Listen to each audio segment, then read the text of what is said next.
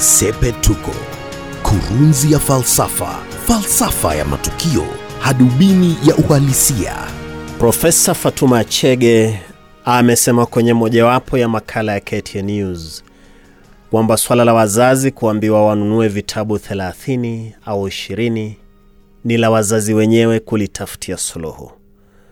Profesa Fatuma Chege ndiye katibu katika wizara ya elimu anayeongoza utekelezaji wa mfumo wa competency based curriculum almaarufu CBC. Anasema ni uamuzi wa mzazi kumpeleka mtoto kwenye shule inayoitisha vitabu 30 au shule inayoitisha vitabu vinane. Wazazi wengi wamewambia wanahabari kwamba tofauti iliyoibuka baina ya mfumo mpya wa CBC na 844 ni kwamba CBC ina gharama za juu ajabu. Mzazi mmoja kule Vihiga ameliambia gazeti la Standard kwamba shule anayosomea mtoto wake imemlazimisha majuzi kununua vitabu ishirini. Hata baada ya kuvinunua amesalia na vitabu vingine kumi na vitano vya kuandikia almaarufu exercise books. Mzazi huyo alisema ana mtoto mwingine katika darasa la nane wa mfumo wa 844 ambaye hana gharama kama za yule wa CBC. Sasa mzazi huyo anasema hajaelewa ni kwa nini serikali ilianzisha mfumo wenye gharama za namna ile. Mzazi mwingine kule Mumias ameliambia gazeti la Standard kwamba tofauti ambayo ameona ni mtoto wake kutaka kumshirikisha kwenye masomo yake yote. Sasa anasema anaona kitu kipya kinachompa changamoto ni matamshi ya alfabeti. Anasema ni tofauti na namna alivyosoma yeye kupitia 844 akisema e kubwa hutamkwa e, mtoto anamwambia shuleni wameambiwa yafaa itamkwe a. Akisema b kubwa yafaa itamkwe b, mtoto anamwambia wameambiwa kuanzia sasa yafaa itamkwe bu. Sasa anapata mkanganyiko hivi kwamba hata akijaribu kumsaidia mtoto inakuwa vigumu.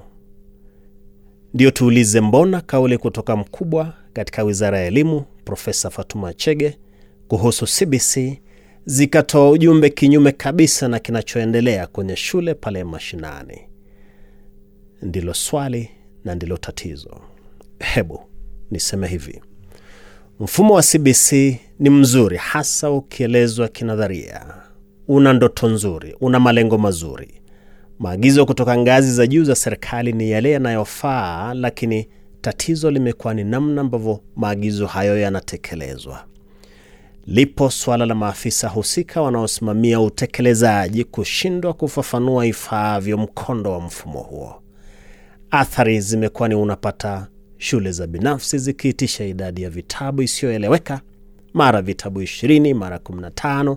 Yasemekana kwamba wakati maagizo ni kitabu kimoja cha kuandikia kwa mwanafunzi, zipo shule binafsi zinataka vitabu vitatu vya kuandikia kwa kila somo. Ndio sasa mzigo unawaendea wazazi. Namna ya kufafanua sera pia ni tatizo kubwa ajabu. Yapo maeneo nchini ambapo walimu wamekuwa wakiwaagiza watoto kufanya mazoezi fulani kupitia mtandao wa WhatsApp mara Google. Ndio tuulize, ni serikali ipi ya Kiafrika inaweza kupitisha sera zinazotaka WhatsApp iwe chombo cha kusomea shuleni?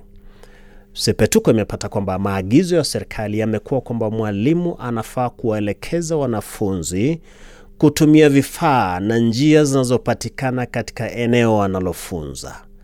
Iwapo shule ipo mashambani, mifano ya kuelekeza wanafunzi yafaa kutokana na mazingira mashambani, miti, mito, ardhi, wanyama, ndege. Ukifunza kuunda chungu, tumia udongo unaopatikana kando ya mito. Ukiwa katika kijiji cha Kabuchai ama Elmolo Bay kule Marsabit, wafanyize wanafunzi mazoezi ukitumia mifano ambayo inapatikana pale.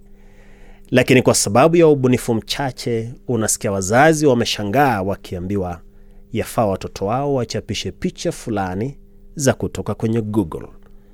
Kila mtoto nchini Kenya hawezi kuprint picha kutoka Google.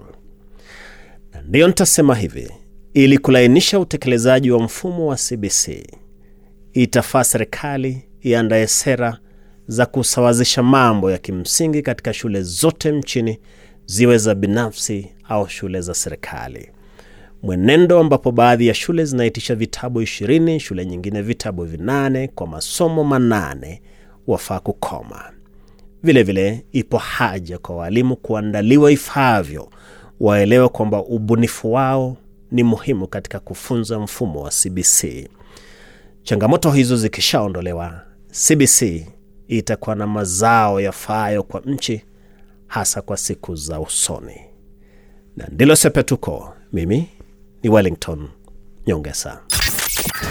Sepetuko, kurunzi ya falsafa, falsafa ya matukio, hadubini ya uhalisia.